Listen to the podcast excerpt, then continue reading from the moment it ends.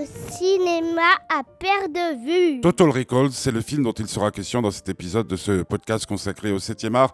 Alors, euh, Total Recall avec Colin Farrell, c'est un remake, un remake, un remake. Ça veut dire que ben y a des gens qui vont faire des comparaisons. Pour ma part, à part euh, l'idée principale du film, je me souviens pas de l'autre. Franchement, ce sont le genre de films qui me passent euh, de la tête au vide.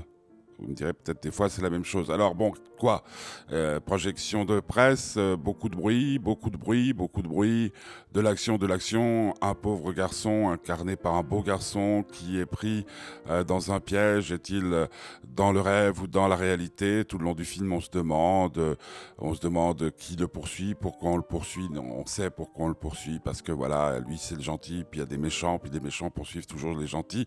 Bref, en gros, comme c'est un film d'action, on s'ennuie pas. Euh, parce qu'on est toujours euh, attiré par un bruit, par une image, parce qu'il faut dire quand même que les décors sont absolument somptueux. Après, le reste, euh, comme le dit mon téléphone qui est en train de sonner au moment où je parle, il ben, n'y a pas de quoi casser quatre pattes à un canard, surtout que les canards, normalement, n'ont que deux pattes.